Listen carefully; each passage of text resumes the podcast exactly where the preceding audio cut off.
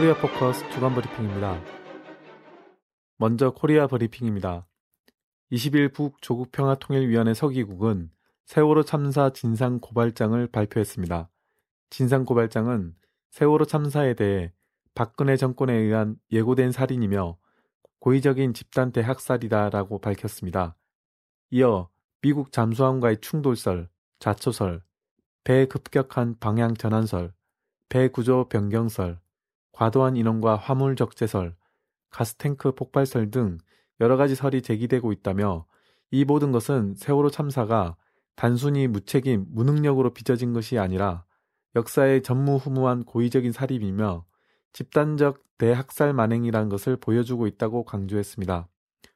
또 법 전문가들은 배 안에 갇혀 있던 300여 명의 승객을 단 한 명도 살려내지 못한 박근혜는 마땅히 법적 견지에서 책임져야 한다고 하면서 탄핵 사유가 충분한 것은 물론 집단적 대학살 범죄로 재판에 회부되어야 한다고 주장하고 있다고 전했습니다.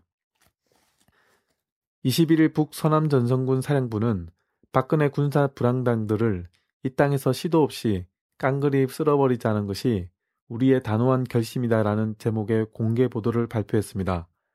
공개 보도는 박근혜 군사 불황당들의 도발 광기가 극단의 지경에 이르렀다며 5월 20일에만도 남조선 괴뢰 해군 깡패들은 우리 측 서남 해상 수역에서 정상적인 경계 근무를 수행하던 아군 함선들과 평화적인 군국 어선들을 무작정 총포 사격을 가하는 엄중한 군사적 도발을 감행하였다고 밝혔습니다.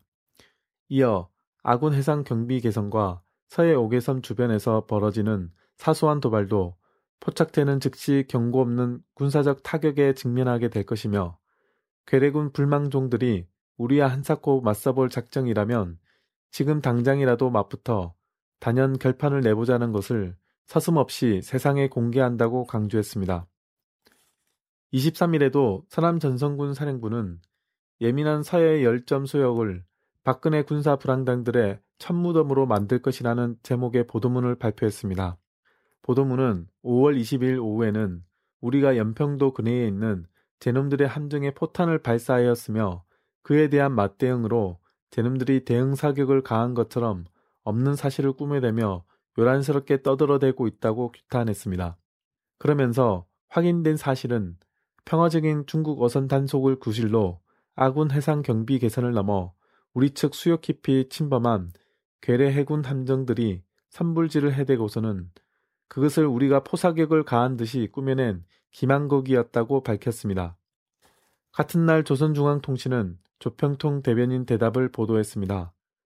조평통 대변인은 괴뢰 군부 것들이 북무인기 소동을 벌이다 못해 변소 문짝을 무인기라고 드러냈다가 만 사람의 조소를 자아냈는가 하면 군부 깡패 불안당들은 최대 열점 지역인 서해 오개섬 수역에서 매일같이 총포 사격을 가하는 극히 엄중한 군사적 도발도 서슴치 않았다고 규탄했습니다.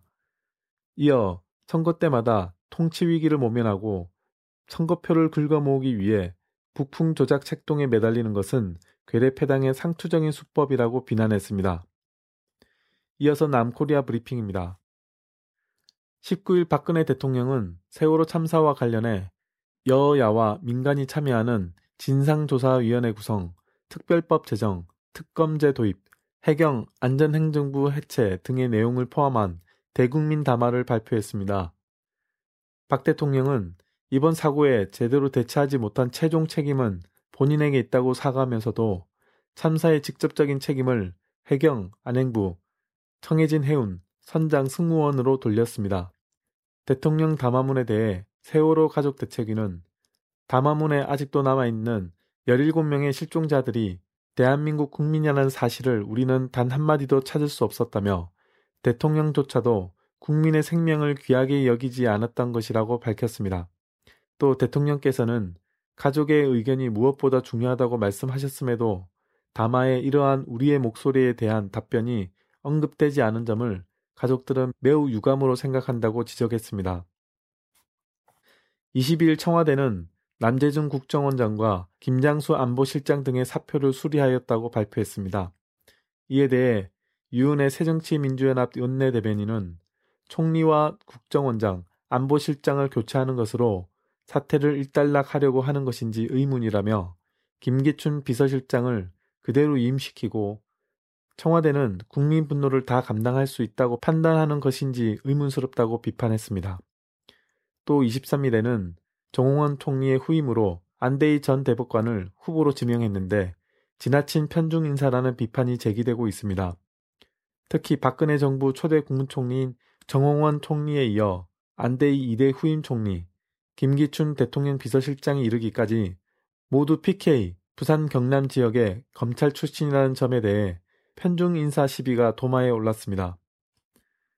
새정치민주연합 김경수 경남도지사 후보는 당 지도부의 진보당과의 연대 불가 방침에도 불구하고 경남 지역 시민사회단체들의 야권 후보 단일화 요구에 따라 통합진보당 강병기 후보와의 단일화에 적극적으로 나서겠다는 뜻을 밝혔습니다. 또 24일 정의당 조승수 울산시장 후보가 새정치민주연합 이상범 후보의 단일화 관련 제안에 대해 이 후보의 모든 제안을 받아들인다. 28일과 29일 양일간 여론조사를 통해 단일화를 마무리하자라고 밝혔습니다. 조 후보는 야권 단일화를 통해 울산 정권 교체를 실현하겠다고 덧붙였습니다. 618개 시민사회단체로 구성된 세월호 국민대책회의는 24일 오후 6시부터 서울 청계광장에서 3만여 명의 시민이 참가한 가운데 세월호 참사 2차 범국민 촛불 행동을 개최했습니다. 김영호 세월호 안산 시민 공동 대책위 대표는 유가족들은 자식들과 가족이 왜 어떻게 죽었는지 진상 규명을 호소하고 있다며 우리 국민이 이분들을 절망하고 포기하지 않도록 지켜줘야 한다고 강조했습니다. 이날 집회에는 세월호 유가족 대책위 대변인인 유경근 씨와 생존 단원고 학생 가족 대표인 장동원 씨도 함께 참여했습니다. 참가자들은 골든타임 뭐 했나? 우리의 슬픔 투표로 각인, 박근혜도 조사하라, 박근혜 퇴진 등의 문구가 적힌 노란색 손팻말을 들고 구호를 외쳤으며 광교와 보신각, 종로이가 을지로 서울광장에 이르는 구간을 행진했습니다. 자신의 승용차에서 숨진 채 발견된 고 여모석 삼성전자 서비스 지회 양산 분회장의 시신을 경찰이 탈취하는 일이 벌어졌습니다. 같은 지회 홍명교 교육선전위원은 오후 6시 15분께 경찰 200여 명이 아무런 방송 등도 없이 서울의료원 강남분원 장례식장 앞마당 쪽으로 밀고 들어와 90분 동안 노조원들이랑 격렬하게 대치했지만 결국 오후 8시께 경찰이 시신을 탈취해 갔다고 밝혔습니다. 한편 연 분회장은 유서에 더 이상 누구의 희생도 아픔도 보질 못하겠으며 조업원들의 힘든 모습도 보지 못하겠기에 절 바칩니다. 라며 저의 시신을 찾게 되면 우리 지혜가 승리할 때까지 안치해 주십시오. 지혜가 승리하는 그날 화장에 이곳에 뿌려 주십시오. 라고 남겼습니다. 노조는 19일부터 전면 총파업에 돌입했습니다. 23일 노무현 대통령 서거 5주기 추도식이 김해 봉하마을 대통령 묘역에서 엄수되었습니다. 문재인 의원은 추도사에서 대통령님은 처음 국회의원에 출마할 때 사람 사는 세상을 슬로건으로 내걸었다라며 돈보다 사람이 먼저인 세상을 만들겠다라고 강조했습니다. 한편 노무현 재단은 22일 북민족화해협의회와 6.15 공동선언 실천 북측위원회로부터 각각 추도 전통문을 받았다고 밝혔습니다.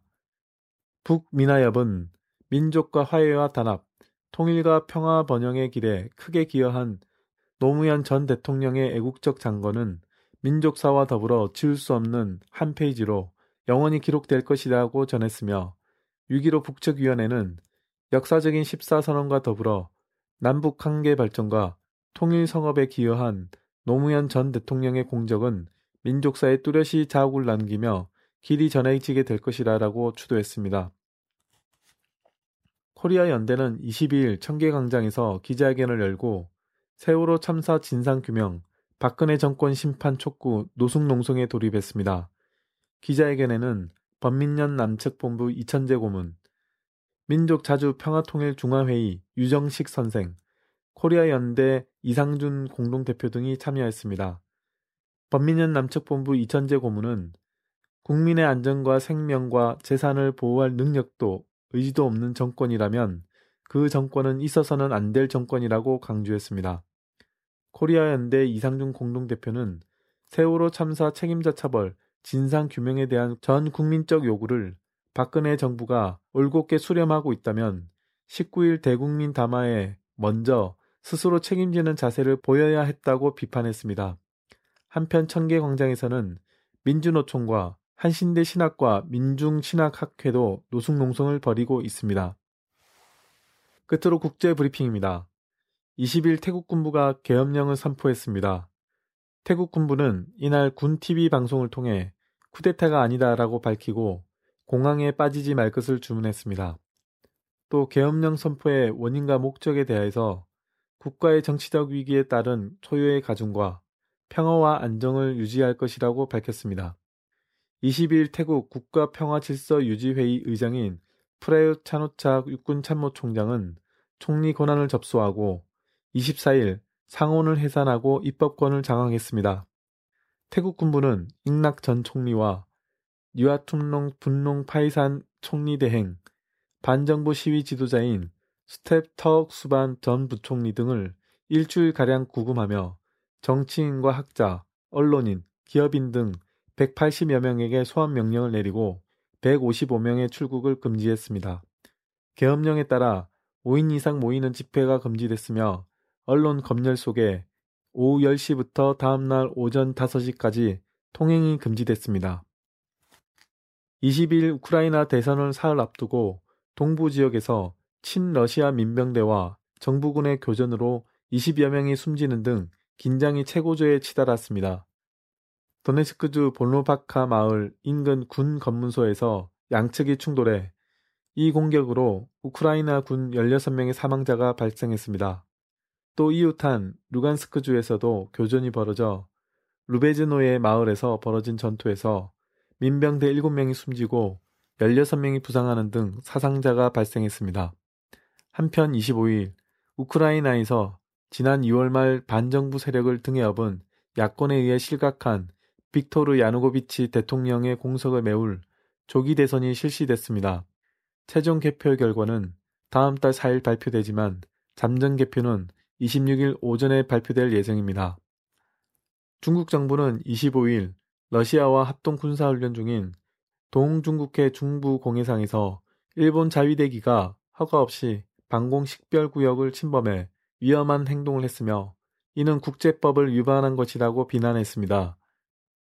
중국 국방부는 이날 성명을 통해 일본 항공기는 허가 없이 훈련 구역을 침범해 위험한 행동을 했으며 이는 심각한 국제법 위반이라며 이러한 행동은 양국 간의 오해를 쉽게 불러일으킬 수 있으며 예기치 못한 공중 충돌로 이어질 수 있다고 경고했습니다. 한편 이와 관련해 일본 방위성은 일본과 중국의 군용기가 가장 근접했을 때 30m 떨어져 있는 등 극히 이례적인 일이 있었다고 밝히면서 우발적 사고가 발생할 수 있는 위험 행위라며 중국 측의 재발 방지를 촉구했습니다. 코리아 포커스 주간 브리핑이었습니다.